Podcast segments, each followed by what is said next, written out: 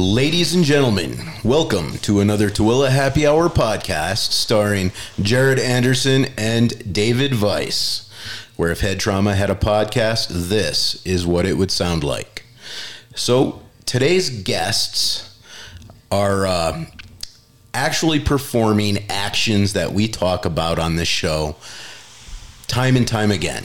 We talk about how we need to come together as a community and build ourselves our own education systems, creating little pods of people, teaching our children and preventing them, sheltering them from socialism and other crazy ideas that our public education system seems to force down the throats of our citizens. Or maybe you want more socialism in your child's life.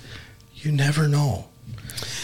So here they are. So these ladies here are going to introduce themselves and tell you about their school that they started and why they did it. Ladies, can you kick it off for I us? also want to hear about what it took to start a school because that sounds like an endeavor. That Oh, we'll get there. That We'll sounds there. Herculean. Uh, I'm Katie Ratzla. I'm Katie Bird. And I'm Jody Hansen. So we always joke that we're like the Oreo sisters because we're two Katies squished between a Jody.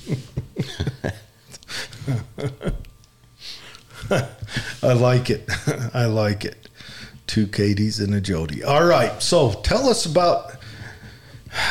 Heck, tell us about. First, start off. Just tell us about the school, kind of what the curriculum will be, and just kind of an outline of the school. A pretty traditional school. We really kind of have that one room schoolhouse kind of feel. You know, we have all kinds of different grades in the same room together for a lot of the classes. We've got preschool all the way up through high school.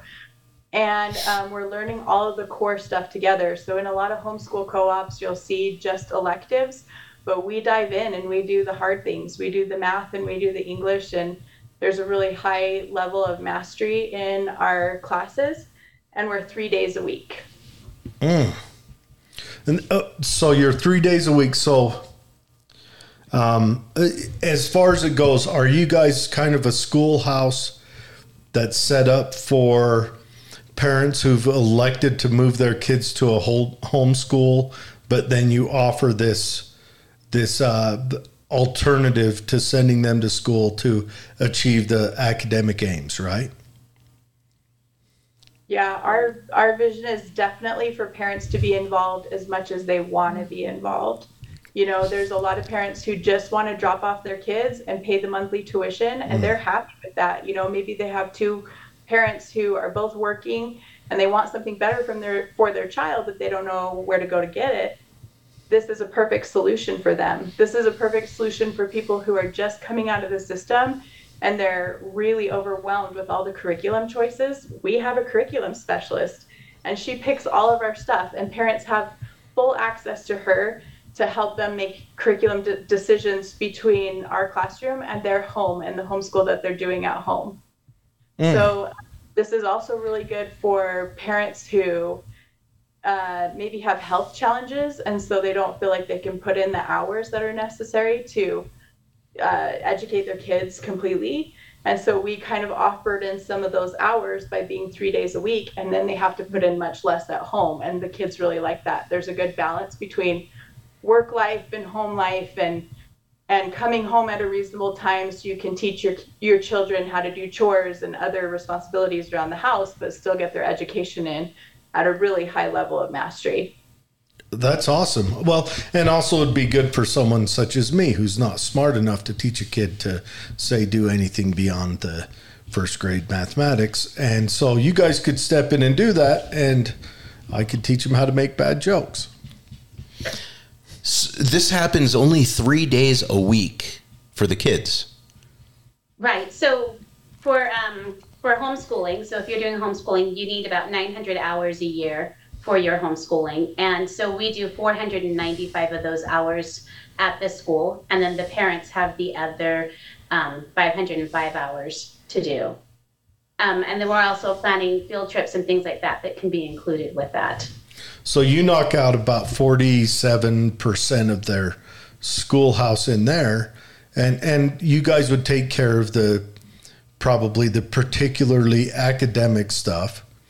And then when the kids are at home, they can dive into the more elective stuff. Say if a kid's really interested in in whatever space or dinosaurs or pick anything that any 10-year-old boy just wants to fall into. They can do that. They're up to and including if that kid is interested in some weird stuff like maybe video game uh, development or something because there are classes you can take online for that. Right. but you know and that's something the kid wouldn't get in a regular school. Also my favorite part of this is the thing the kid won't get that he that most kids tend to get in the regular school is the violence. I mean unless of course they got a bad parent but you know and i enjoy that part as well. Because let's face it most kids first experience with extreme violence in the united states of america today is in their schools Yeah, actually, we we met a gal who had never been to public school, and when she met my daughter, who had just come out of public school, she goes, "What is it like?" My mom said it's like the streets of New York. My daughter, lily's oh Like, yeah, yeah. Lily was like, "It is like the streets of New York. You probably don't want to go. It's better that you've never been." oh if only lily would have been prepared for that she could have had some good stories made up yeah but it it is how do i put this i think our public school system is well meaning but i think it's been corrupted through the department of education through the goals of the state making it a place to house kids instead of educate kids and that's why uh, I've had family members who, when uh, the coronavirus kicked, went into homeschooling and have friends who took their kids into homeschooling. And um, just because of because it seemed like the schools at that time had forgotten about the educating part and just worried about the housing and do we continue to get our checks part. And I think that's Oh, go on. I think that's been going on for a long time. I think Yes. that's been probably since the mid 80s, early 80s, mid 80s that that this has really been going on. We've just been really slow to see it happening. Um, I I just recently moved here from California two years ago, so um, I have six children, and I had um, my children in all sorts of things. So we homeschooled. Uh, I had children in private school. We moved to um, Berlin, Germany, and there it's illegal to homeschool. So we had to have them in a, a private school in Berlin.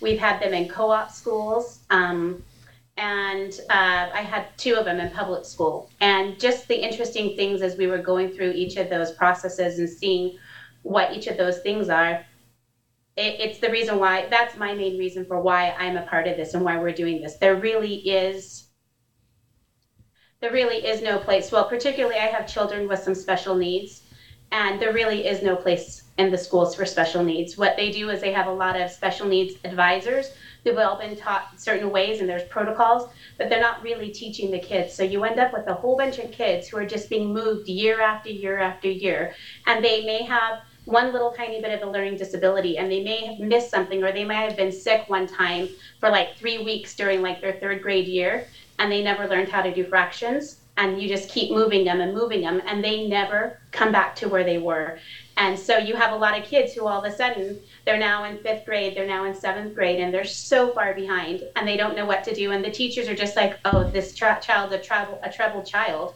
when really what's going on is they're lost they don't know what they're doing and the schools can't go back and their protocols are they can't go back and fix that find where it is and so um, that's my main thing. I saw it with my children and I said, I'm never going to do that. I'm going to find the child where they are. I'm going to meet them and we're going to help them to progress as far as they can. And uh, that's kind of, we kind of met in that place. We met where this is what. This is what these kids need. This is what the kids, you can't find that in a 5,000 student school. No. And most of the high schools here now are five, four to 5,000 students. How, how can you find anybody who cares about a child? There's certain teachers who are really great, but how can they do, how can they care about the child in this circumstance?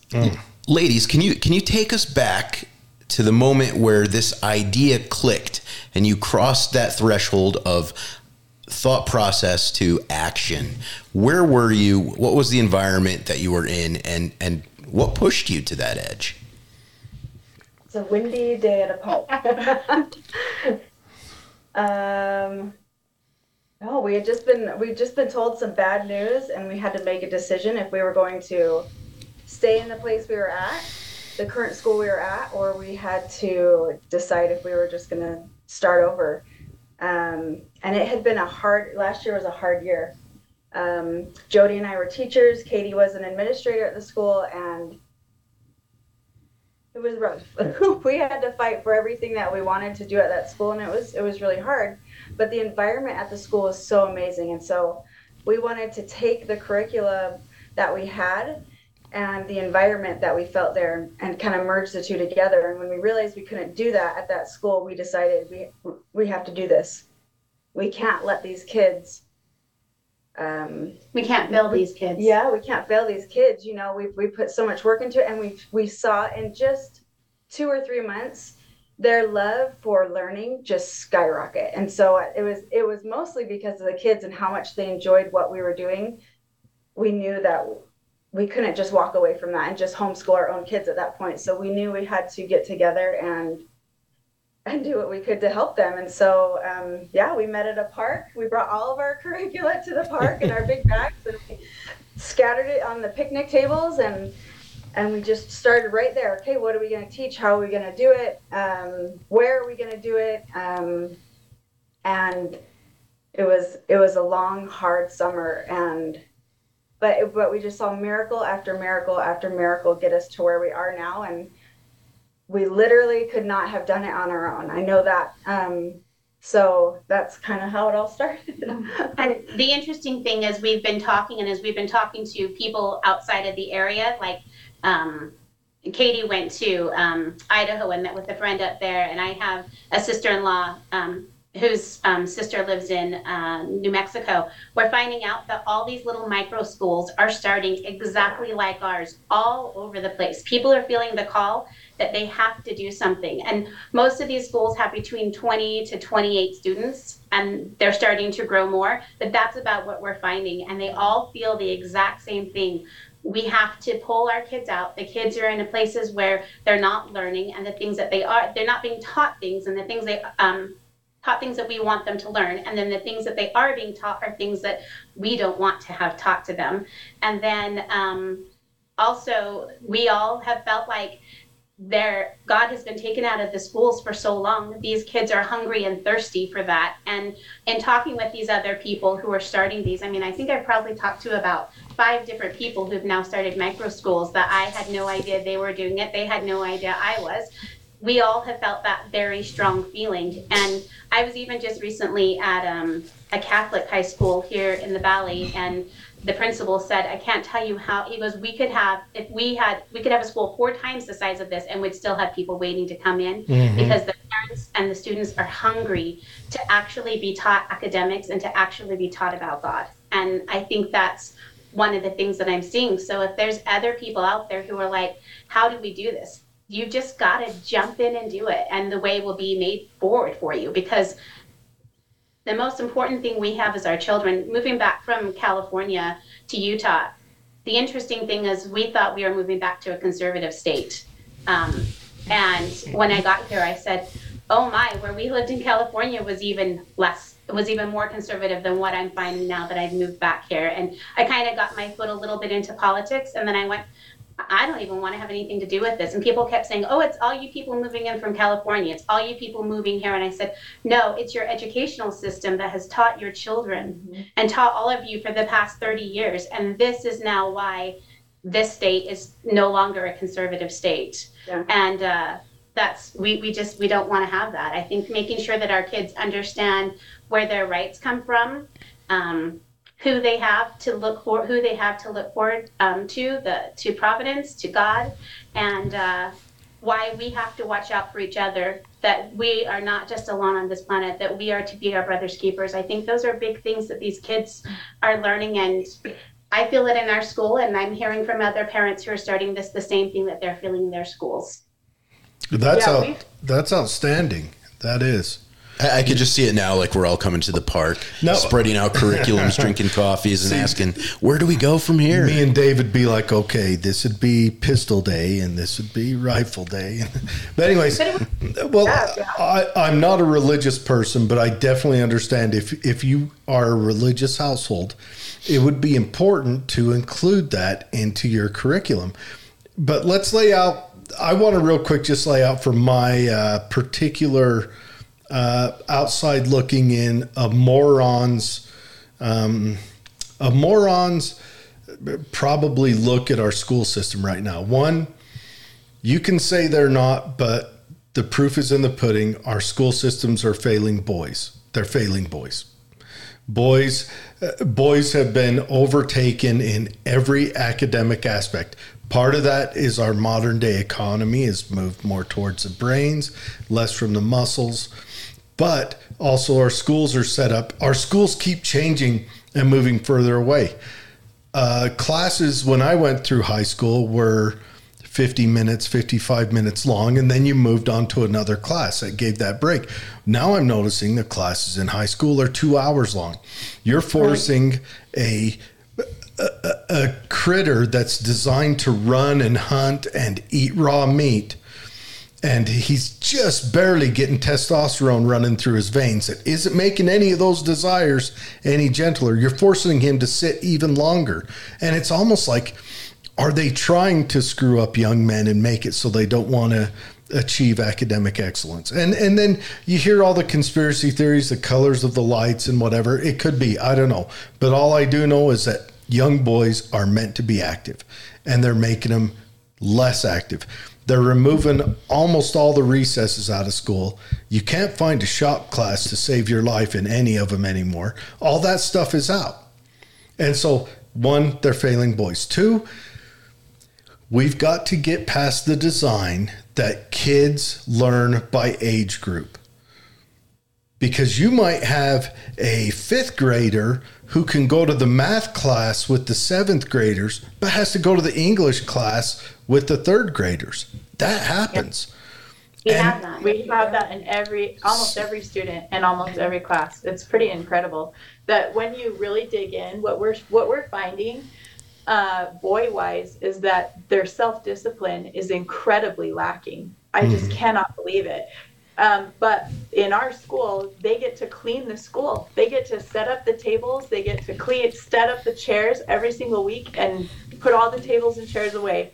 And we're seeing those boys step up. They are filling mop buckets for the ladies and they are using their muscles and they're taking the trash out and they take pride in their mm-hmm. work. We have to work very, very hard to keep our school running and they take responsibility for keeping the school running as well. And it's been a treasure. It's just been an absolute treasure. They always leave the place better than they find it.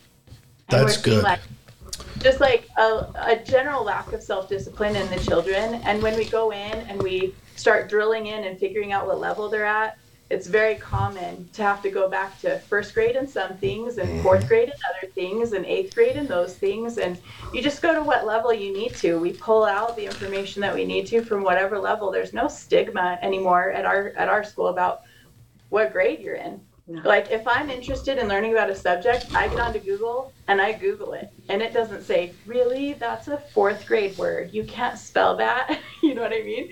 You just get on and you find the information you want to find. And so we treat our school the same way. It's been very healing academically for the kids who have come in to finally be able to catch up on that stuff that you missed when you were sick in third grade, or to catch up on stuff that you've always wanted to know and and maybe you didn't have the time to, to take a deep dive in and we cover all of that. Yeah, when you guys when you guys hand them that little piece that they've been missing through all their school time that has stumped them every time over and over year after year and you finally fill that gap and next thing you know they they're remembering oh my gosh i remember last year this killed me and now here i am. And like i've always said you may think algebra is not important become a sniper in the army That's so algebra algebra becomes it, you do it five times a day all day long that's that is 80% of your job then our math program is so much fun. The kids really, really love it. I don't know if you want to talk about it. Yeah, and um, well, when we started with it last year, we even had some students who were just super struggling, just with um, addition and subtraction, but basically with the borrowing and the um, the borrowing, and they just they couldn't do it, and Oh. so Number place value. and and place value and things like that. But one child in particular, the mom was like, "We've been doing this for four years. They just cannot get this. Just if you need to skip that and go into mul- multiplication, that's fine." I said, "No, you can't go into multiplication because they're going to be doing it there too." So I said, "Just trust me. Let's just do this." Um, after a week of working through it and just going through it and with manipulatives, anything we needed, the child understood it. This child started crying in the class. They said, "When my mom hears this, I don't know what's going to happen. My mom's going to be so happy. And when mm. their mom came that day and they were able to show their mom they could do this, the mom started crying and the child was crying. And they were saying, Mom, you don't have to cry anymore that I'm not going to be able to do math anymore because I can do it now. And we went from having a school with kids who hated math to now mm-hmm. math is the favorite subject at our school. And they always want to do math. we just had a parent night about a week ago and we're like what are you seeing in the home is it are is what we're teaching in the classroom transferring over to what you're seeing at home and i think we just talked for like two hours in the circle with the parents and they just had the most amazing success stories like just talking about how like one of their daughters was completely done with her math workbook but she was just so hungry for math and she just started tearing through the bookcase and just finding more math books. And she was staying up late and and they're like we have to actually put down a curfew and say you have to stop studying at this particular time. And i would say probably 80% of our parents have said their kids come home and they want to study and they go straight up to their room and they just study and um, that was true. My daughter, yesterday, she was in her 50 states workbook for like four hours after school, and she had the whole thing memorized. And like she had to do a presentation, and she lost her paper right before school. And then she goes, But you know what, mom? I found it. I found it right here in my brain. I can do it from my memory. I studied really hard yesterday, and she just did it. And she was incredible. That is that is awesome. So when every other parent is telling them you got to shut off YouTube, you know, make eye contact with dad while we eat dinner, all that stuff, you're telling them you got to quit learning for a minute and come eat with the family. That's a lot to that's a lot. That is huge. That probably hasn't been seen broadly in the United States well since probably the early 80s. That's when the Department of Education really got a hold in its uh in our education. But, you know, I know. Yeah, it's just the conversations have really changed at home. Like my kid was sitting down with some of those magnetic blocks and like she built the White House from Washington D.C. I was like, "What are you doing?" And she's like, "This is the West Wing and this is the East Wing and here's the little carriage that takes the president." Hey, be careful. You don't want to do that too much. I heard the FBI comes after Lego sets on that. But just throwing it out there. But anyways, um, and you know, I it, I don't know. I I imagine this new White House has to have like those airport flat ground escalators everywhere right now. The moving walk. Yeah. What is that what they're called? In some places, yes. Yeah. Hey, let me ask you this. When it comes to the curriculum, how much of that time is actually spent in front of a computer doing computer learning versus out of books and workbooks? Zero. Yeah, Zero. zero.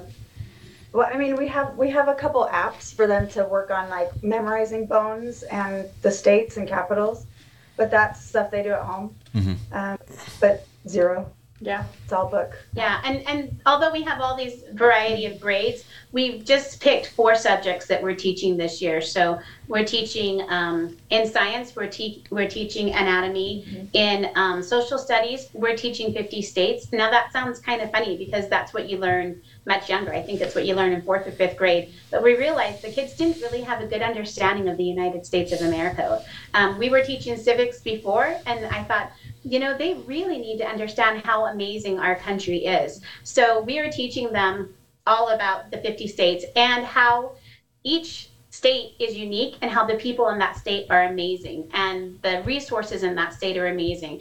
And um, trying to give them a love so that they have to go anywhere in the country they can find something awesome about that state to go to and and really love. And uh, we are working really hard to try to make sure that we reach each child where they are. If a child is an auditory learner, then we have a day that we do more lectures. If a child is a hands on, we have an explore day where we're doing a lot of exploring and doing things with their hands. And then we also have um, the kids grouped into groups of um, six students. And then we have them do presentations about um, three of the states, and they have to tell us things about that state and they were so excited to do it today it just kind of has given an energy to our school and then we do language arts and reading and math and we have a religion and a class religious every class So you have language arts. Um, you have language arts and reading. Is that a combined class? You have No. math. No.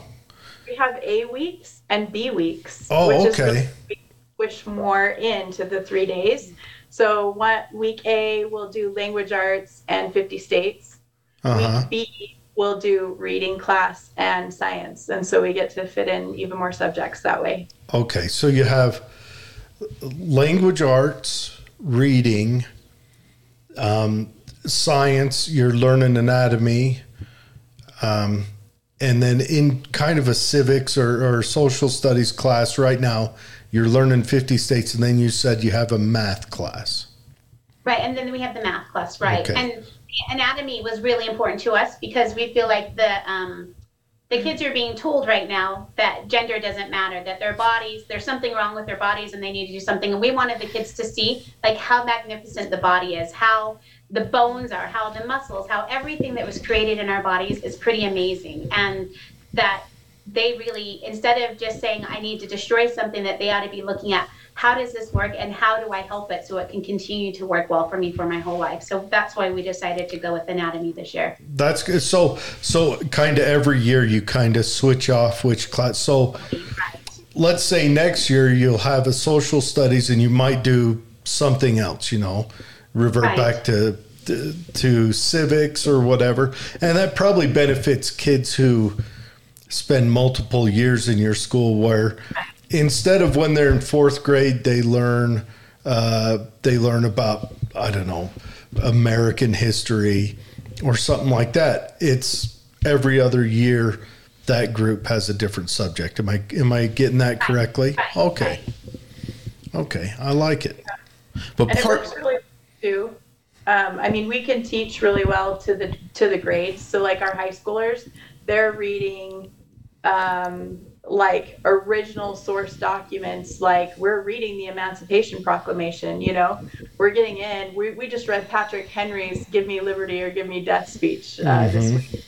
And then the little ones, they're getting like sensory bins and they're playing in shaving cream today and they're getting all the stuff that they need for their level. But it's interesting when it comes down to something like a presentation. We matched up a 15 year old with a five year old and they had to figure out how to work together and how the 15 year old could include the five year old.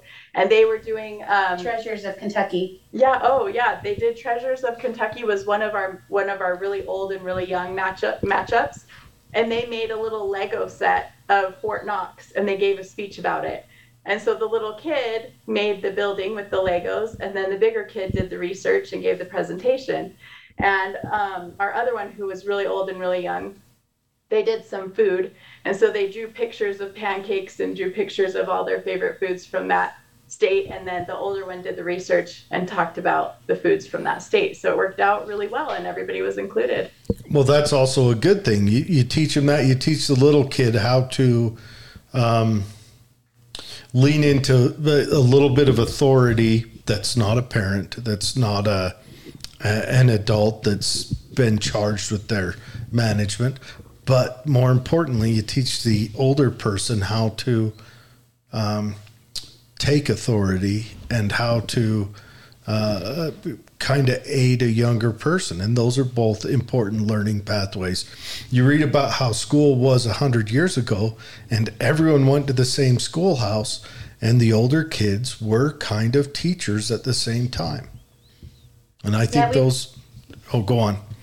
I was just going to say we've studied. I've studied a couple of different um, method, uh, methods that came out of Germany in the 1830s and 1840s, and there's a bunch of those. And, and um, Karl Maeser, who started BYU, he this is where his whole thing came from was you actually have to have the kids be the teachers, and so that's what we're working towards. That mm. we're constantly having the kids learn how to give presentations. Right now, they're starting off with 30 second presentations. Some of the older ones are doing three to five minute. But what we want is eventually for them to be teaching the lessons. So we will teach the older kids, and then we expect them to teach the younger kids the lessons because then the older kids are really going to understand that lesson so much better. And then they also know how to talk to the younger kids for them to understand it. Yeah, in our religion class, we um, teach them how to write a talk every single week. And so we go through the rough draft phase and get into the final draft phase throughout those three days. And then every morning we have a morning devotional and we just say, okay, who wants to share their religious talk that they worked on? And they stand up and they get to practice that sermon. Well, this weekend we had like three or four, I think we had four kids who were asked to speak in their church on Sunday and they were like, no sweat because. Thursday, like their talks were done and it was no big deal to them. They just got up and did it. Can I ask? Is this uh, is this kind of a is this an LDS kind of based uh, religion? Are you three ladies LDS members? We and- are. We're basically our the the point. One of the main things of our school is to bring children and families to Christ. It doesn't mm-hmm. matter what faith. We just want to. We really want to bring God back into um, education and into the homes and into the kids' hearts. And we feel that there's not. This is the way to help our country move forward. Is that you have to have faith in God again. It doesn't. It doesn't have to be it doesn't have to be one certain religion. Um, and again, I, have been talking with other faiths and and trying to figure out how can we incorporate more and how can we be um, I hate the word more inclusive, but how can we work together and have a better dialogue so that we we all have to stand together. Everybody, mm-hmm. all of us have to stand together, and we want our kids to understand that we all stand together or we fall. You know, and we're we're actually talking about the Bible. That's what our religion class is on the Bible right now, and um, I had a boy this morning, and a lot of times I say, so how can you bring this back to Christ? What does this have to do with Jesus? And so then they have to really think about it because it's it's kind of hard. We go through our lives every day and we forget to think about Jesus. Um, and so, so anyways, he had a really hard time. And finally, I said, "Who is someone in your life that you feel like could apply to this?" And so he said, "Well, my grandpa. My grandpa served in." Uh, World War II, and then he died of cancer. And I said, So your grandpa fought a hard life, but it was a good life. And he fought till the end, and he had faith, and he endured to the end. He said, Yeah, he did. So he said, That's all you need to talk about. So it doesn't have to be about, you know, the LDS church or this church or that church. It does have to be about that, but but who is someone in your life that was a good example to you? Um, and so he was able to write that little. I mean, it's ten seconds. He's six or seven years old. He's very young. Mm. And so, but just uh, acknowledging other people in your life that are helping you. Um, and I, I, I, might be changing subjects a little bit, but I just had this thought that um, another reason why this is really important to me specifically is um, to our, our school is um, I had my son, he was in public school. He was doing the French immersion school. I really struggled with pulling him out of that because I thought, man, if you can learn another language, like that's amazing. That's invaluable. I, I don't want to take that away from him. But he came home one day from school and we were talking, and it essentially it came down to he was told to respect the president of the United States, but he did not have to respect me as, as a parent, as a mom. And I said, if this is what you're learning at school, we're done. Yeah. So th- my big thing is these schools are pulling families apart. I can't tell you how many arguments I've gotten in with my kids because my their teacher said this, but I'm saying this. And so I don't I, I want to close that gap. I don't want it to be the teacher versus the, the parent. You know, we're supposed to be working together, but that never happens. The the teachers weren't supporting me the way that I felt like they should, and I probably wasn't supporting them the way that they thought that I should. And so a lot of this is as moms as parents you know dads we want to we want the best for these kids and we want to support them and work together. And i feel like um, we have a really good relationship with that right now. Um, at our parent meeting one of the moms told me she said her son would not he was getting to the point where he didn't want to do homeschool with her anymore. And so she she got him in this school and they stayed up for till 11:30 one night. And he said mom thank you so much for doing my homework with me. So now that she has us to to set the the guidelines like here's your homework here's the standard. Now she's coming in to help with that. He doesn't see her as the enemy anymore. He sees her as someone that's helping her. Now I, I wish that every story were like that. It's not always that way but the fact that he was able to see her as um, what's the word? As as as someone to help him instead of someone that's in his way he used her as a stepping stool instead of a stumbling block right? Um, and that's what i tell my kids all the time like don't we're not stumbling blocks we're stepping stools okay? We're stepping stones we're, we're here to help you get to the next level. Um, but that's that is where my passion in this school comes from is i want to unify my family um, as as much as I can and unify them in school and our everyday living. And I feel like I feel like I'm seeing that a lot more in our school, and and it's just you know it's hard we have some really really hard days and those are the things that gets me through that day knowing that i've seen a lot of good fruits come out of what we've done so far and that just helps. Okay one more foot in front of the other i can do this i can do another day of this. Um, so yeah i just that's that's a big reason why i'm doing this and why i feel like they're doing it too um, so yeah. Let, let me ask you about the process where the parent plays a role in providing the 500 hours. Now, not every parent probably has the ability to teach uh, like a professional teacher. And how do you overcome that stumbling block when when the parent might not be the best the best for for their kid to learn from? That is such a good question.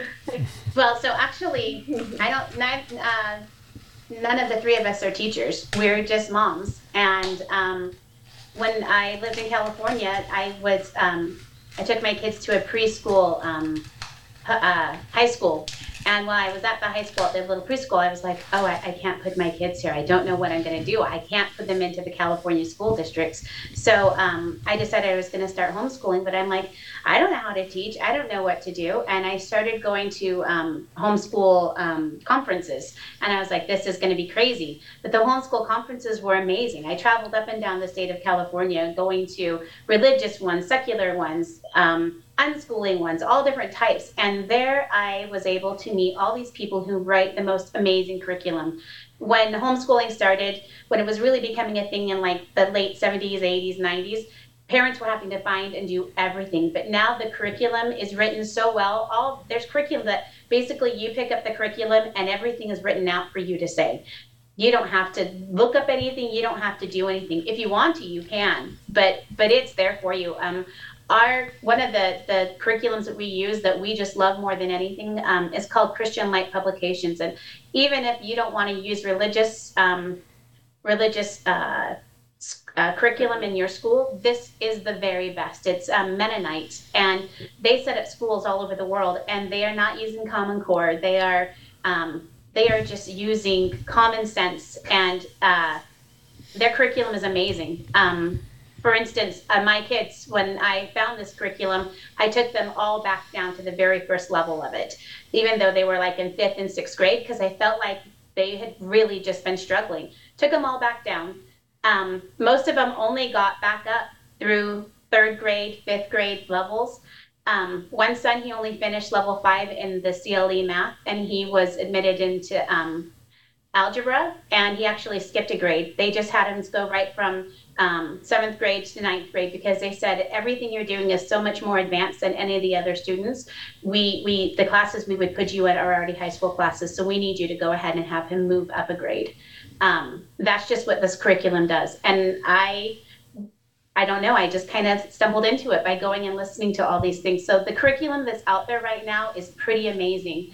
Um, i would suggest there's some good curriculum in utah but i would suggest looking outside of utah too. Don't just if particularly if people are looking you, you just don't have to stay in utah there's amazing curriculum all over Well, I know Yeah. Ron Ron Paul offers a homeschool curriculum where amazing one Yeah. it yeah, where where your history teacher is the great Dr. Tom Woods and your economic teacher is uh Uh, Robert. Uh, I'll remember his last name when it doesn't matter. But I mean, how amazing would that be? But I wanted to ask you. You mentioned something earlier. Um, you mentioned that your your child was in dual immersion in learning French, and French is also a dual immersion out here in Tooele. And uh, I've got a niece and nephew that's in it, and it's pretty amazing to watch how they've learned. Um, that leads me to ask: Have you guys had the opportunity to look around for partnerships in uh, private people who who can teach a second language and can fill a gap there. And also, one thing that I personally feel, and correct me if I'm wrong, the smartest people in my life that I know have all studied music. And I think it's because music, when you study it, when you get in depth in studying it, it wires your brain different to, it wires you to notice um, kind of mechanics and beauty at the same time. And I think that's a wonderful wiring of the brain, and it teaches those people to think outside of the box and to think in really interesting ways. And and that goes along. Have you have you been able to look or find partners that you can say partner with us, and you know we'll advertise for you, give our students a deal, something like that.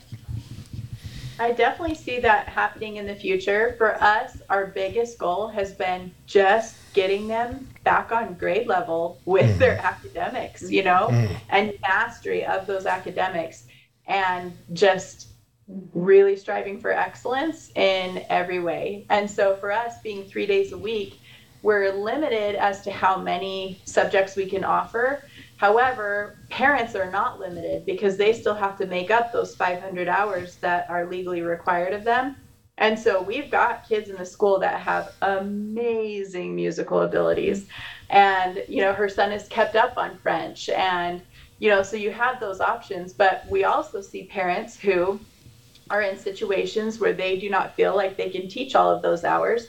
And um, we are a home, a homework based school in order to help supplement with those hours, like to help you make up some of those hours. But we've picked curriculum that is specifically designed to marry seamlessly from our classroom to your home with little prep, where the kids can self govern, where they can just read through stuff.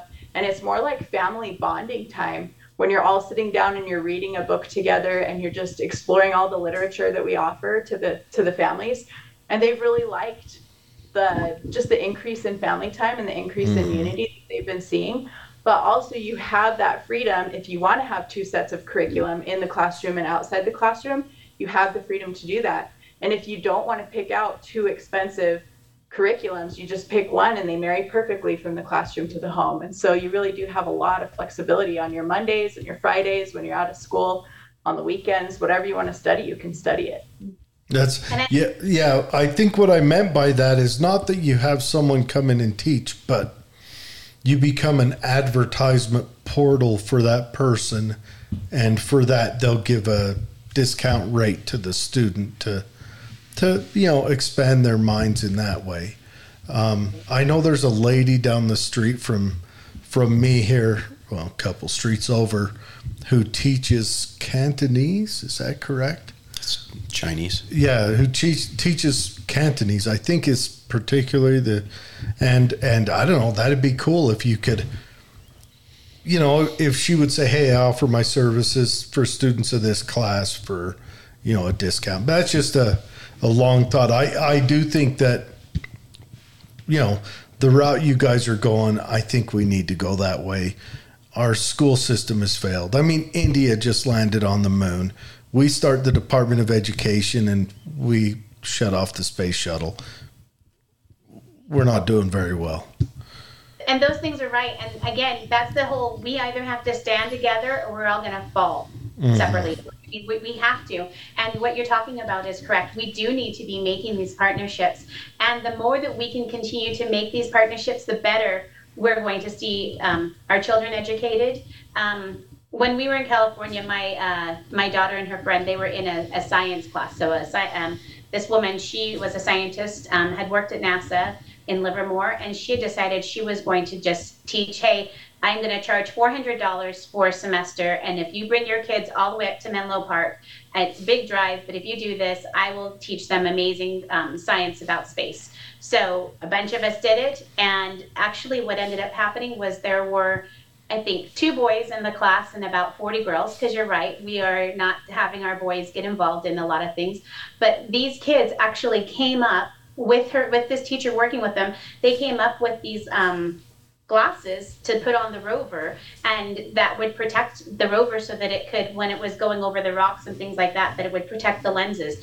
And nasa actually used them and the kids got to go and watch this being this being used with um, the rover. They got to see that something that they came up with did this. And my kids also did um, dissecting. When they were like in fifth grade they dissected 36 different creatures from flowers to different animals. And um, they ended up having an artist who was also teaching the dissecting classes who helped them learn, learn how to draw what they were seeing. And it was pretty amazing. I think there is a lot of opportunity. We, we don't have to just be married to you sit in a desk you do this you do this.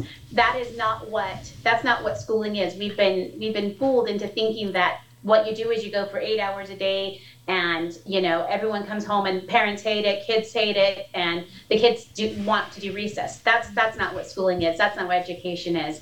And i think we have to go outside the box and see that. And i think the more partnerships we can have and the more that everyday moms and dads who are like what how can i make a difference? How can i make a difference in what's happening in our country and with the kids? If they can see like you know what? I'm really good at shop. I'm really good at teaching people how to do these things. Or, you know, I think it's really important everybody knows how to fix the sink if, if the if the pipe's coming down or whatever. If they can have these things that we can have our kids going to, that's amazing. That's what we need. That's how we need to work together as a community. You're yeah, right. I partnershiped with a couple of different co-ops that I really admire because like the I would say like the fruits of their children that are coming out of these certain co-ops. I'm like, wow, that is what I want for my kids. So we, you know, sometimes we supplement with classes and we send them to different classes and different co-ops and stuff. And uh, one of the co-ops, they're doing like a flight class, and so they invited us to come to their field trip.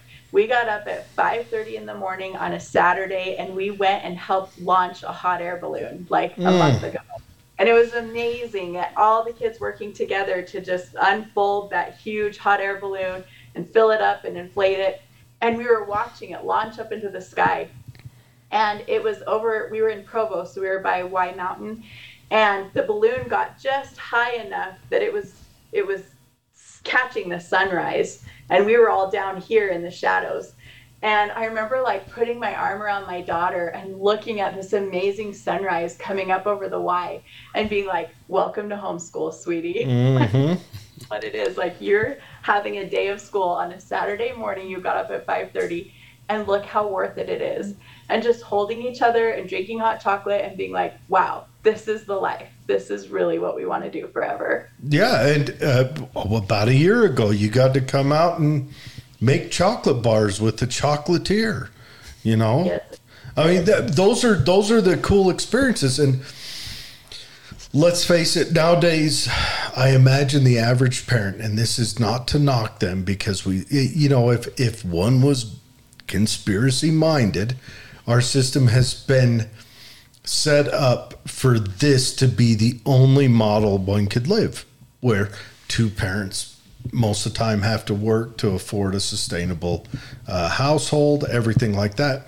So, our education system, our schools have become uh, daycares and kid prisons so that the parents can have a couple hours to go and pursue any kind of economic sustainability. And it's been set up like this. I, you know, what on purpose or not, whether there's an evil mustache twirling, venomous German guy or something who's setting this up, I don't know. But it is what it is. And this isn't to fault the parent. This is kind of what they're stuck with right now. This is what they've been taught. They don't they don't know any different. It was, it's not just taught, but in the average household, homeschooling is unattainable. Yeah, yeah, we really want to make it a lot more obtainable to families, whether that's offsetting the hours or making it so you're not making mm-hmm. very expensive curriculum mistakes by buying the wrong thing and buying the wrong thing and buying the wrong thing. Mm-hmm. Or, um, you know, yeah, I really do think, you know, I think 2020 was a gift in a lot of ways for parents where it broke them out of that mold. It broke them out of the stereotype of just like classroom learning. And they were like, oh, we can sit in the hammock and we can like read a book together. Or I had one girl, the only way that she could get her child to do math was by putting the, the addition on a hopscotch in the driveway. And then she would hopscotch and do the like do the speed drills and stuff by mm. doing hopscotch down. So I think in a lot of ways, parents started waking up and they started relying on each other a little bit more and like how are you motivating your kid to do school? Because mine just won't get out of bed. And they had to have the discussions and the communities had to come alive again and you had to have more walking groups and you had to communicate differently. And because of that it was like i think i think that's why we're now seeing like all of these little micro schools popping up because people realize like oh I was prepared for this. I've had life experiences that gave me the confidence to do this. You know, I could just teach my own kid. You know, what an amazing thought that, like, mm-hmm. God just made you capable of teaching your own children and giving them everything that they need in this life to be successful adults. Well, not just but that. Not being able to find a mentor to go do it. Yeah. Well, remember in, uh, I think it was in Kentucky where the parent is in the kitchen doing whatever and the kid's sitting on their Zoom school and the parent hears the teacher say, Don't tell your parents about this before they started something. And I just picture the mom coming around the corner like, What was that? Yeah. And then the kid got in trouble because the parent come up in the background behind the kid like, What? And then the kid got in trouble like, Why is your microphone on? Well, what do you want me to do? I'm sitting here in this stupid class with a stupid teacher who only cares about indoctrinating me and make me pledge allegiance to, you know, the rainbow flag instead of teaching me something particularly beneficial for my life path. You know, and that was a big deal. Of course, it got swept right under the rug, and like everything else does, all you know. So for for for your uh, institution that you're creating, uh, a homeschooling environment, what are the mechanics for those who want to enroll their children into that, and and what are your requirements for them to be accepted? Well, we want to have an interview one on one with the parent and get to know the family, get to know the needs of the kids, get to know the commitment level of the parents, which we're not looking for any specific commitment level. We do have a monthly tuition, but we can trade tuition if they want to come be a teacher in our school. And we still have room to grow. We're still accepting students, we're still accepting teachers. We're also looking for a preschool teacher, so we're ready. We're ready to rock and roll. Um, and so you can go to our website or email us and let us know that you're interested in enrolling, and we'll sit down and have a one-on-one interview with you and get to know your needs. We'll we'll even help you with all the diagnostic testing for your kids. We'll help you order all the books you need. You'll be ready to rock. Mm. We want to make sure the parents are involved, that uh, involved with their child, like that. That the parents are going, not that they need to come to the school and do anything. We would love it if they did, but but we want to make sure that they're really on board with their child, that they want to see their child succeed, that they want to be a part of the process so many of so many of the kids that we have in our school, but also that I've seen in seen just in the recent um, few years, are kids who again have been passed in school. They've you know they've just been just keep going forward. So my daughter has profound dyslexia, and um, one of the things that I've learned so profound means that she she can't read or write even though she's now 14 and and um, it's part of an auditory processing disorder and a visual processing disorder. And um, in California, in the public schools, in the special needs schools, she was just most days given a box of toys to play with or put on a YouTube channel, or given um, multiplication, double multiplication problems because she was now in fourth grade. She went through their three year old program all the way to fourth grade. And they still kept doing this without realizing, no, she needed specialists. We needed to do things. So we spent thousands and thousands and thousands of dollars with specialists. And now she can read some sight words and um, she knows her alphabet, but it's all very hard for her. But what I found out in going through all this process was that one out of every four people in the world has some form of dyslexia. And our prisons, um, her mentor, who's been her number one person who's helped her, she did her whole master's degree on um, Boys Town and the prisons in Chicago and found that over 65% of the people in the prisons in Chicago were, um, were dyslexic. And um, that what a lot of the problems that we see is that kids do not know how to read or they don't know how to do math and they don't know how to move forward. And so pretty soon the teachers, by the time they're in fourth, fifth, sixth grade, are starting to say this is a troubled child because this child's not doing anything in my class. They're maybe being like the clown or something else like that. By the time they're in seventh grade, eighth grade, they're now should be doing algebra and they're not doing that because they can't do it or they should be on a higher reading level and they can't do it. So now you're starting to see these kids getting into trouble with the law and getting into gangs and things like that. If we can find a way to stop saying these things don't exist, I was told dyslexia does not exist. Even when we moved here to Utah, I tried to put my daughter, I didn't know what to do. I'm like, she's going into junior high, she's going into high school soon. And I tried. Do you know not one single school district, nobody wanted to help us? We finally have a she's going to our school, but I, I've just been talking with the, um, she's been with the, another school right now, a charter school that is trying to help, but I, I'm not seeing a lot of fruits from it yet. But the thing is, is that they have protocols. That's what they keep saying. Well, this is our protocol. So if she can only do bed, that's where she's at, and bed, and they're telling her, no, you have to read thirsty or you have to read these words. How is that helping the child? It, it's not. And this is what we're seeing. So all of these kids in the schools are now being failed in so many different ways and this is this is where my passion is is that we've got to do it so if i know that we have parents who have kids who are like wow my child really is in eighth grade but i'm finding that they're at third grade or fourth grade level right now but no one can help guess what we, we will help them but are you going to be on board with sit with us taking them back to where they need to be. And are you going to be embarrassed when you see that they're doing a third grade book? Don't be embarrassed. Just say, "Yep, I'm on board," and don't let your child feel like like there's something wrong because they're doing a younger book because we're going to get them to where they need to go and we're going to do it and they're going to be happy and smiling that's that's our goal yeah happy and smiling well it's true confidence yeah yeah you're 100% right there i have a friend who who uh, manages um, students who are have a, a learning disability or, or whatever,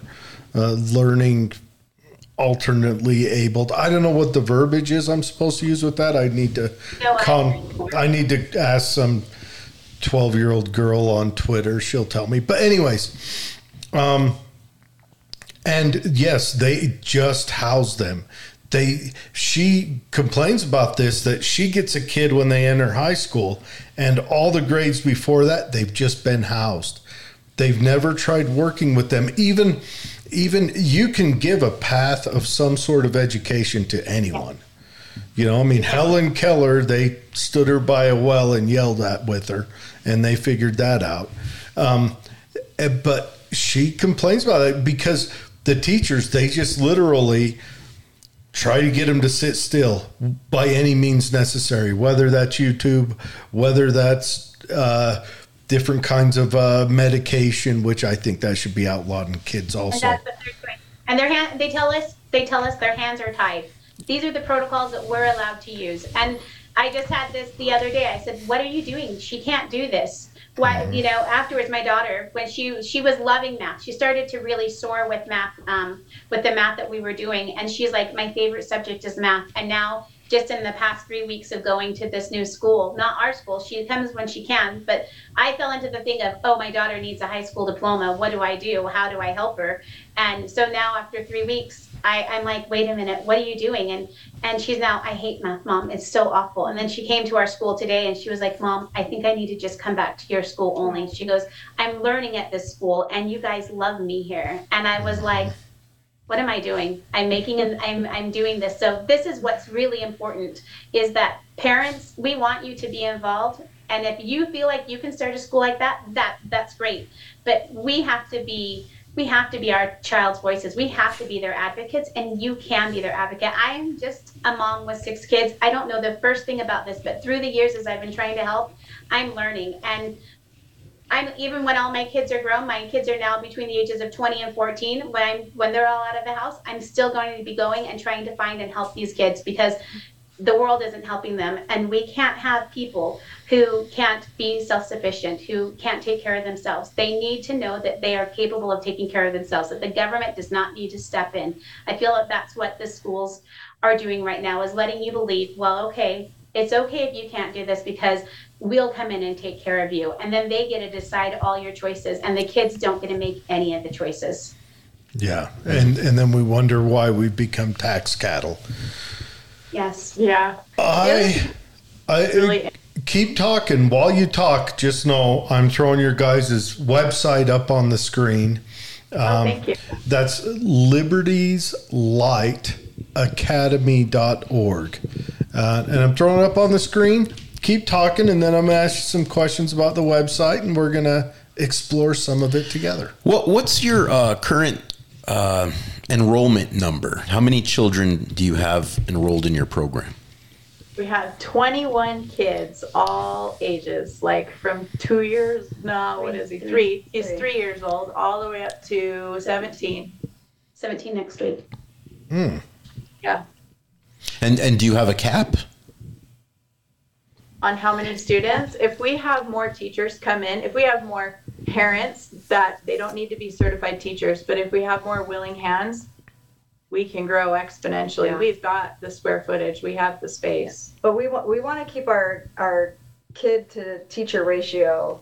Uh, we don't want it to get too crazy. Um, so, I mean, realistically, we could take on more kids, but we don't want to do that to the kids because then they're going to fall through the cracks again, right? And so we don't want that. So we're trying to keep our numbers lower so that we can help each kid the way that they need to be helped. Um, so yeah, more teachers definitely, and just more more moms that like are like-minded moms that want to help their kids and um anyways so and dads dads can come Yeah. too. Well, and yeah, yeah, it's probably not just teachers. You probably need more adults or invested adults there. So if you don't find particularly a teacher, if you've got someone who's willing to come in as an aide, I imagine that would help as well. Dads yeah so much Yeah, we have um, three who do it right now, and it's a big difference in our classes when we're able to do that because because we're helping so many kids at the level where they need to be. Then you know that's a lot of kids when you're doing when you're working out of seven different math books. Yeah. That's a lot of questions Yeah. to answer and do things with for one teacher. and I and our our preschool teacher is the mom of one of the preschool students and she has other children in other classes but she's a full-time working mom and helping at the school so Mm. she is dedicated her the kids love her class Love she's her. going above and beyond i mean she and she's enjoying it too but i mean yeah we're all we're all working multiple things to get you know to get this to help these kids so You're not ever going to become wealthy doing this. In fact, we're all becoming much poorer doing this. Um, Yeah. but What about government assistance for financing? Does the government help? Never, never. That No. is not never do. We actually mentored with quite a few different schools, and we saw that they had the all had the same progression. They all started out as a little homeschool co-op, and as they started to grow, they would get a bigger building. And as soon as they went to like building their own brick and mortar school, it was like the burden of keeping the upkeep of it and paying salaries and whatever. It, it makes you have to go charter school. And that's the big difference. Then you have to strip God out of it. Then you have to go to Common Core. Then you have all of the government restrictions protocol and the protocol, the protocol, the protocol. Mm. So you just lose the essence of the founding that made you what you are. Yeah. That's where it's stripped away. Yeah. We've seen it time and time again. And anytime you take government money, they always have strings attached. Yeah. You might not realize that, and it might take a few years to see it, but in California, we saw that a lot with the homeschooling, with all the money that was available. Hey, we'll we'll help pay for this curriculum, or we'll do this, or we'll do that. And then as you started to slowly see, you saw where they were sticking their hands in and and doing things that you were like, wait a minute, I thought we we could do this. Or like, oh no, you signed up to do this, and we gave you this money. You are accountable for this, and. Uh, so no, we're not. We're not going to take any money from any government assistance of any kind. Yeah, that is true. And and you know, I mean, as as competent and successful as our government is, let's keep them out of the schools. Um, so let's go through this uh, this website real quick. Uh, again, libertyslightacademy.org. Where are you guys located? Like your physical location? We're in Eagle Mountain. Okay, in Eagle Mountain. So um, it would be a trek for a Tooele person to make it out there, but it's not not doable. So if you are homeschooling in Tooele and you want to go out and check it out and see for yourself, Yeah, to- there's somewhere that has to be made, whether it's paying for tuition or driving a little bit further or what, or starting to do more school in your home. There is a price that has to be paid if you come out of a government school, you know? yeah, Um, so we've got a lot of families in Lehi. We have we run a carpool in Lehi. We have some families in West Jordan and some in Pleasant Grove that we could probably also start carpooling with. Um, but yeah, we try to make it as convenient as we can for families. yes. So uh, in the header, you've got uh, home. Uh, this is kind of your links. Home, homeschool resources. So if I click on that, this might. This is something that I think is very interesting. Um, so it says your uh, Liberty Light Academy is core based homeschool co op in Utah County with drop off options offered. And that's where, say, you do have a job, you can drop your child off there. Uh, there's an email, and then um, we will uh, we will head on back. Oh, well, we'll just bump it in from here, and then we've got a scheduled curriculum, and this is if you want to look at the schedule. Um, so it looks like you guys are a Tuesday, Wednesday, and Thursday. Is that correct? Yeah. Okay. And we're working on um you've got your copy work. What is the copy work? What is that? The first uh 10 minutes of class copy work. I, So it's it's fluctuate. It changes. Um, but first, they just started with um, writing a, a five sentence paragraph. Um, this past week, we worked on um, memorizing and mastering their um, questions for their upcoming 50 states test that they had. Um, So there's a bunch of questions, and they were writing out those um, different questions that they're going to have on their test. So it kind of just changes depending on what we think they need a little more work on. Um, we can really focus in on that.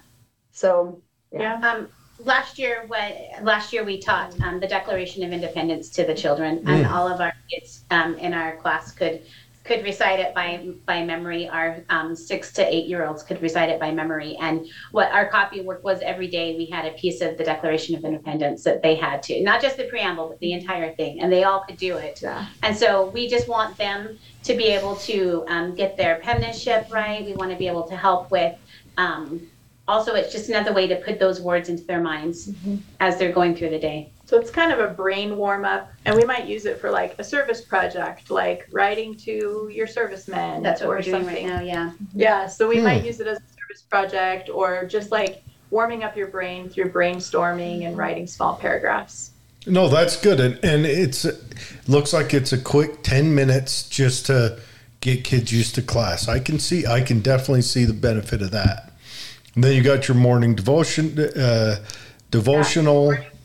Oh, we pledge allegiance to the flag and we let kids read whatever they've written during religion class the, the previous week. They get to share personal stories and, and how those have affected them and built their character. And they get to lead music for the day. Yeah, they learn how to a lead song music. Yeah. Mm, Yeah. okay. And then with, yeah. and then that leads into the religion class and uh, and then from the religion class you go to and it looks like all your classes are right around uh, 50 minutes long, quick, you know, move through it. Uh, language arts and reading, and then lunch. Okay. I That's the, lunch. well, yeah, that's the class I always got an A in. It was lunch. Um, we love lunch because we take them to the park or we'll do school store or if somebody wants to bring a treat for their birthday we do that. Hmm. like this week we did school photos. We did that during lunch. So lunch is like a free for all anything that they earn as a class reward as a school reward we do that fun thing during lunch. So um, but actually if you ask any of our students what their favorite what their favorite class is they will unanimously say math. Mm, all which longer. right after lunch they lead into math, and then geography, and then closing devotional. Okay. No, I, I I like it. And then of course they've got an apply for school and apply to to be a teacher or an aide. Um, I want to ask you a question. If someone wants to sign up to be an aide, but they can only commit to one day a month, is there? Are you figuring out a way to maybe work that in in uh, in kind of goofy situations like that? Oh yeah. Yeah, we've Yeah. got a parent who make who builds the sensory box for us, and so she'll put in one item, a couple of items that represent every state, Mhm. and then she'll shred a whole bunch of colored paper, so it's really fun, and she puts it all in a bin. And so we learn a state a week, Three or states a week. three states a week, so a state a day when we're Okay. doing our a week. And um, they can come in and play with those. And sometimes we might 3D print the Statue of Liberty and stick it in the sensory box or whatever. And then they have to figure out what item relates to what state. So we've got a lot of things like that, like science. When we have science weeks, we have moms who will build the science kits for us and get all of our science experiment stuff organized, or printing and laminating paper for us, stuff like that. So and we would having anyone even come for just and like I have one hour a week I can Yeah. do this, or I have three hours a month I can donate. We will take we will take it because it's great for the kids to be exposed to other adults to be able to see that other adults really care mm-hmm. about them learning, but also everybody brings something to the table. Everybody has a story. Everybody has something that is worthwhile to contribute. And we want our kids to see that when they grow up, they can also have something worthwhile to contribute. You know, they always, it's always been said that homeschool kids don't know how to socialize very well. But everyone that I know uh, in the adult world that's dealt with kids who've been homeschooled say those kids uh, deal with authority better because they make eye contact. They're more honest, forthright, and they're not cowering as much. They're because they've dealt with authority on a different level. But you can't call this homeschooling, though, Jared, because these are kids from all over. They come together into a group, and they're a diverse age category. There's there's a lot of uh, interaction going here that that I think supplements what we would have experienced in maybe we can maybe we can call this unschool the big unschooling project that's something i've followed for quite a while if anyone can't tell i have heartburn with our department of education but um and i also wanted to i know we're coming up close where we've had you ladies on for a long time and i'm sure you want to get back to your houses but you know a few more questions is something that interests me a lot. Um but I, so if someone wants to sign up and they can dedicate a few hours or they're interested in something, they can just jump on there. I wanted to ask a few questions about learning of the states because I geography, I'm kind of a nerd about it. What did you guys or have you gone through Utah yet? No, Utah will be one of our probably one of our last states. It will um, Because it's, a in the U and Well, Okay. no, it's in the Midwest. So you do it by area. So Oh. we've just um, done New England and um, the Mid Atlantic states, and now we're heading into the southern states.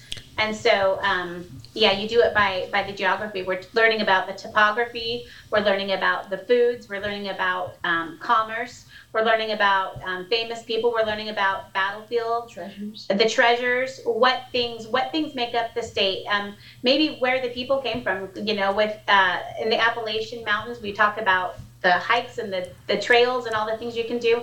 And also that where the people settled from. So we talked about that a lot of people from scotland came into the appalachian area that in west um, west virginia a lot of italians came there. And we were just mm-hmm. even talking about how that one of the cool things about West Virginia was during World War II, um, one of the areas where they had to go to in Italy to fight were these huge mountains, and so they a lot of Italians had settled in West Virginia because it reminded them of Italy, and so they then brought all these military people to come and train to um, rock climb these mountains in West Virginia so that they could go do it in um, in Italy for the in, war. In and a place called Monte Cassino. Yeah, the kids are super excited about that, and we also have food. So today um, we brought in the food from West um, from West Virginia, which is the pepperoni roll, and that's because a lot of the people again were Italian and they were working in the mines, and they needed something they could a food they could take down into the mines with them that could stay still taste good, not need to be refrigerated, and not need to be heated up. So we have the kids try the different things. They're always excited about what's going on, and you know, um, it's interesting. They all want to go visit these states now. They want to see what it's like. And I think that's important because um, one of the things that I felt during COVID was that we were all isolated. We were all just for our own state. And, and when um, we had to drive across country um, during COVID to take my daughter to um, university, and we went back to Virginia. And while we were driving, my kids were like surprised. They're like, "Mom, look, all these people, they're so nice. They're just like us." And we had been living in California and they were they were just shocked. And I was like, "We have done a bad job of teaching our kids. We've taught them about the Constitution, we've taught them everything we can about the country, but we didn't actually teach them about how amazing the American people really are." And so that's kind of why this 50 states is so important to us. Mm.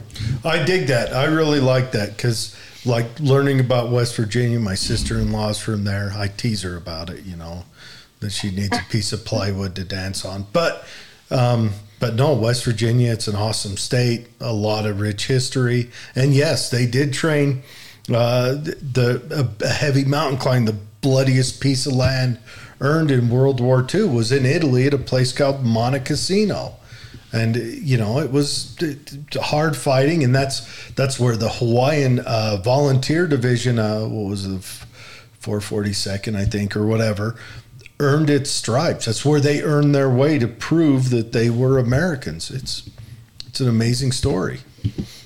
And this is part of the homeschooling. This is part of the community where if we know, if we like say we're going to be talking about this state, and we have someone who's like, I could tell you amazing things about that state, and we could have them come in as guest speakers how amazing would that be? The kids, mm-hmm. the stories that they can hear, not just from us, but the stories and things that they can hear and do. I think that's what makes um, co-ops and homeschool such an amazing opportunity for families and children. Not just that, but the accents. You know, they, the person with the accent. But you might want to leave Florida out of there. Some of those stories get spicy. They do. Anyways. okay. Thank you for coming on. Do you, do you guys have anything you want to close out with? That's a good question. it's not a test. We're having a really good time. We really believe in what we're doing. We really believe in our curriculum. We really believe in parents' ability to educate their children. We really believe in the child's ability to learn and master new things.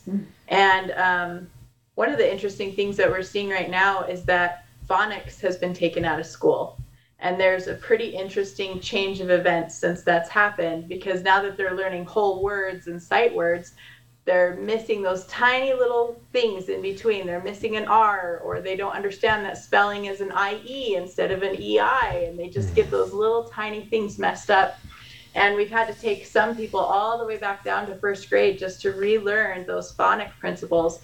And I would submit to you that it's been a type of learned dyslexia that we've had to straighten out among a lot of the kids.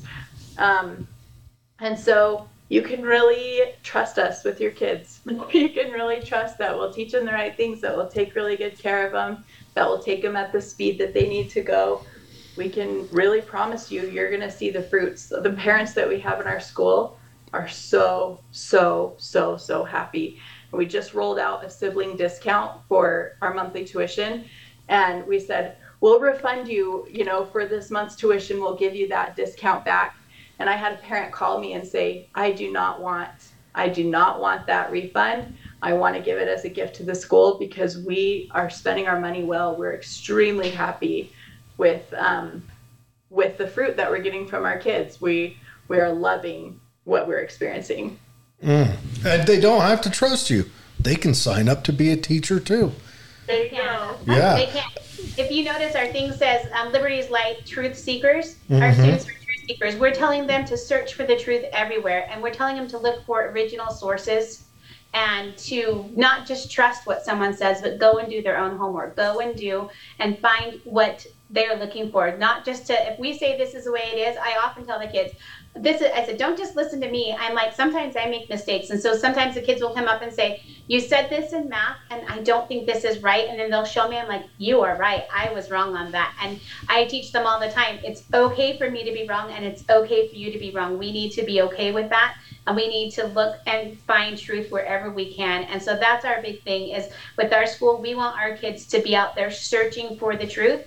And if they can be a light to other people when they're searching for truth, that is all the better. And that's what our motto is. That's where we come from. That liberty that only through knowledge and only through doing these things can we actually have liberty and can we actually fight for our freedom and so um, that's what we want we want our kids to be for their entire lives truth seekers That's fantastic. Okay, now for the biggest meat and potatoes question of them all. How much does it cost? We are $300 a month, which comes out to about $5 an hour for our teachers. Okay, so $300 a month. And if you are homeschooling the parent, what is it now? $5,000 a student that the state? The state Gives you- calls it 8,000 or 8,500 per student, and so ours is less than 3,000.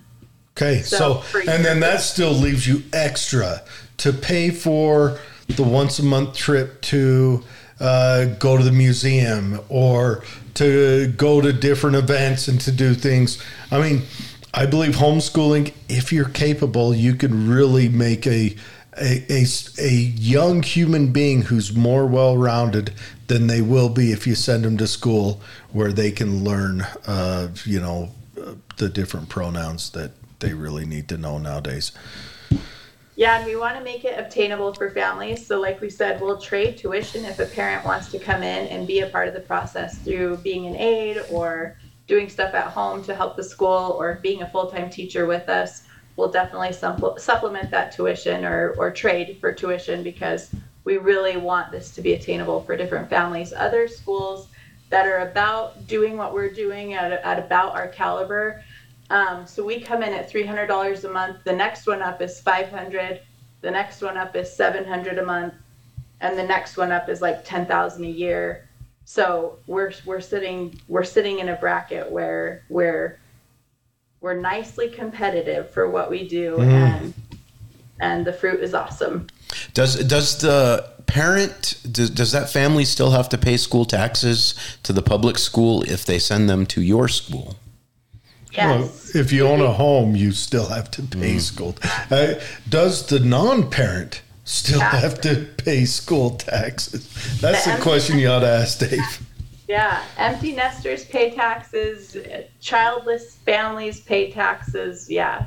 It's yeah, poor Dave, you're paying taxes.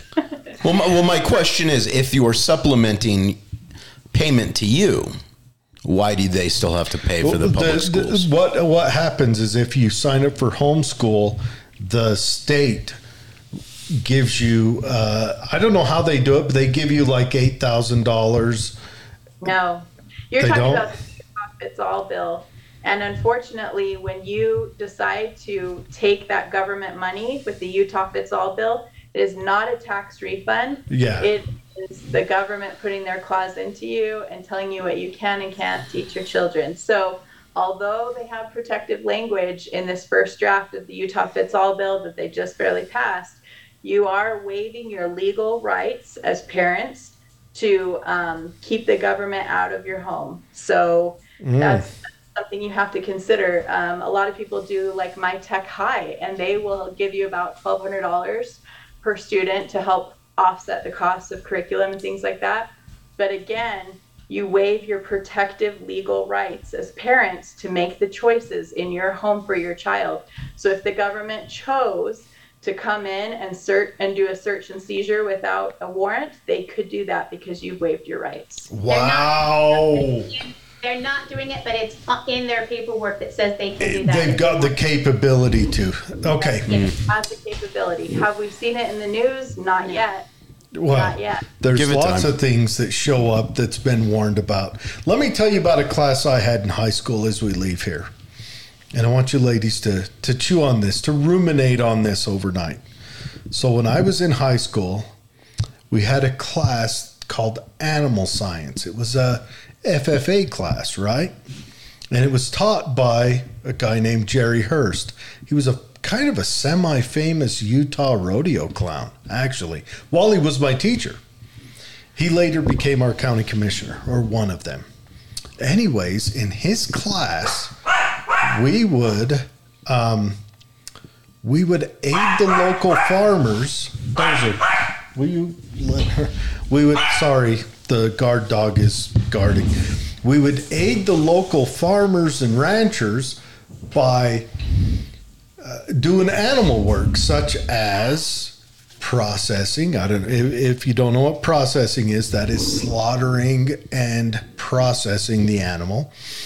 And we did. Uh, uh, castrations and neutering, and I got to, at the ripe old age of 14, 15, got to do a cesarean section on a cow who was Wow. breech birth. This was in high school. Um, I'll bet in two years in high school, I probably processed 80 pigs and probably Mm, uh, maybe two dozen cows, uh, maybe about the same number of sheep. And I want you to imagine that class being held now in high school. Just imagine that the, uh, we would see an explosion of of anger from all these parents. Like, what are they doing? You know, but we did that in class, and it was all volunteer, of course. So only boys, about seven of us, stepped forward and did that every day. And all the girls would sit in the back of the room on the other side of these cattle guards and squeal and do whatever girls did at 14. I don't know, play, braid hair. I don't know what girls do, but you know, but uh, there was seven of us boys that jumped in and did all that every day. That's what we did. And it was a, a, a learning experience. It was very good. I think important to know. I mean, especially because I hunt. So that's, you know, all that stuff's good to know. But just imagine them doing that class today. It's pretty funny. Very crazy, yeah. But, anyways, all right. Thank you very much, ladies. Um, thank you for your not just coming on here, but thank you for your endeavors. Thank you for for seeking to give an alternative to a failing system. It's a true service. Yeah, Thank you know. Yeah, thank you so much. And others can do this. I mean, we would love to have you come to our school, but if if you're in an area and and you're thinking, well, should I do this? Could I do this? Do it. Don't just don't just think about it. Just go ahead and do it. You'll How- find that it will work. How hard is it to do? How hard is it to set up the meat and potatoes side of it? It's always hard. I mean, there's Yeah. a level of work that Yeah. never goes away. We're still we're still setting it up all the time. I think Yeah. it's something that it's a process that's always going.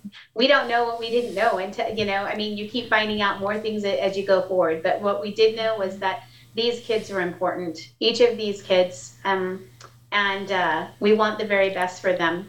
And th- we feel that dedicating what we have to help them is is pretty awesome to do. It's a it's a gift for us to be able to do it for them. That's fantastic. All right. Thanks, ladies. Everyone, uh, it, again, it is. I'm going to call out the website one more time. So go to libertyslightacademy.org. It's just one word, you know, Liberty's Light Academy. And uh, check them out. Um, I know that they aren't uh, a local Tooele thing. Uh, they're down in Eagle Mountain, but I, you know, Our listener Norma just spelled it out really well. Oh. She said, "Awesome. Tooele County could use these ladies." Yeah. and they most definitely could. yes, yes, Uh, yes, we could, Norma. Maybe Um, we need to teach kids how to podcast. Yeah, so they can they can spend their money to their heart's content. but anyways, thanks for coming on.